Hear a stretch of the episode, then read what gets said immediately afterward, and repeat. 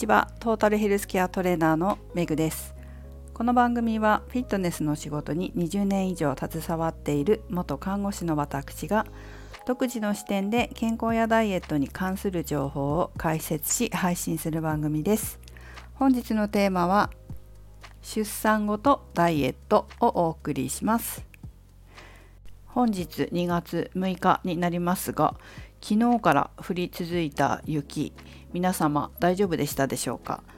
私は2月の4日5日と福島に出張に行ってきまして、えー、4日の日はとても天気が良かったのですが5日は午前中は曇っていましたが午後3時頃ですかね雪が降り出して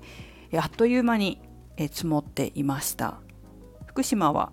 もともと気温も低いのですぐに雪が積もって、えー、白銀の世界までは行かなかったですけど私がまだいた頃はねもう一面が雪になっておりました。そしてそのまま夕方帰ってきて、えー、6時半7時ぐらいかなに東京に着いたんですけれども東京もすっかりと雪が積もっていて帰り駅から家までスーツケースを10キロぐらいの重さのスーツケースを片手で持ち上げて、え13分ぐらい15分ぐらいかかったかな。家に帰ってきましたね。筋トレしててよかったなというふうに思いますが結構大変でした。ちゃんと無事に何のトラブルもなく帰ってこれてよかったなというふうに思ってます。はいということでえ皆さんも気をつけて今日もねえお過ごしください。さて3月2日土曜日10時から12時まで皇居でウォークランのイベントを開催します。目的は体力アップやダイエットになりますね。体力アップやダイエットには継続が大切ですので皆さんがいかに継続をしながら効果を出していくのかということを焦点に当てて私の解説を踏まえながらそして皆さんの身体状況データを確認しながらアドバイスをさせていただければなというふうに思っています。今朝あのちょうどご飯を食べながらテレビをつけていたら加納姉妹のお二方が出ていらっしゃってどのぐらい一日に運動してるのかということをインタビューされてましたけども加納姉妹のお二人は1日8分しか運動しないんだそうです。たったの8分だけどそこでおっしゃってたのは、まあ、運動は継続することが大事続けることが大事だから続かないようなことはしないっていうふうにおっしゃってたんですね。それすごく大事だなって私も思います。ただ皇居ランウォーキングっていうとすごい5キロぐらいあるので長い距離っていうふうに思うかもしれませんが別に一周しなくてもいいんですよ。一周しなくてもよくてご自分のできる範囲ご自分のこう可能な範囲で歩いたり走ったりしていただければと思うんですけどもその際に継続するポイントとしてやっぱりある程度ね指標とか目的目標を持っておくと継続しやすかったりもするし今回だけじゃなくて、えー、お家に帰ってご自宅でどのように目標を持ちながら運動したらいいのかっていうところも交えて皆様にアドバイスを個別でさせていただきます。はい、ということで、えー、よかったらご参加ください。解説欄に詳細の URL を添付しておきますので、そちらからご覧ください。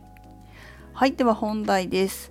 出産とダイエットということですが、皆様は出産経験者ですか？リスナーの皆さん。私はご存知の方もいらっしゃるかもしれませんが、出産の経験はないんですよね、残念ながら。ただ、周りにはたくさん出産の経験のある方がいらっしゃるのでまあそういった方からよくダイエットのお悩みを聞くわけです。で今回この話をしようと思った理由は皆様にも時々ご案内している私が持っている資格健康運動指導士という資格を発行している団体公益財団法人健康体力づくり事業財団が毎月発行している雑誌っていうのかな？資料というか解放誌というかがあって健康づくりっていうんですけどその中にちょうどこの産後の体と健康課題というテーマで、えー、記事が載ってたんですね。書かれているのは東京情報大学看護学部看護学科教授の市川香織先生かなが書かれたものなんですけどもこの中身は産後の体の変化とか産後の痛みやトラブル母乳育児についてなんですが特にですねやはりこう産後って体を大事にしなければいけないってことが書いてあるわけですね。でも授乳の時期ってすごく大変じゃないですか。23時間おきに1日8回から12回も授乳を繰り返すということで母体の体力も消耗する。だから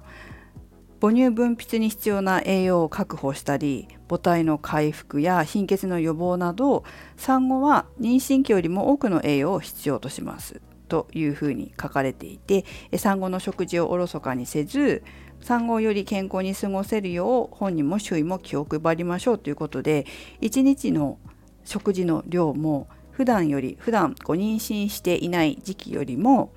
妊娠末期や授乳期っていうのは多めに全体的に多めに栄養を摂取する必要があるわけですね。まあ、こんなことは妊娠出産を経験した方だったらわかることかもしれませんけれども私が相談を受けるのはその後なんですよね。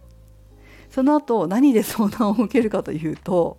相談を受けるっていうか結構その産後にダイエットされる方多いじゃないですか。でその時によく言うのは、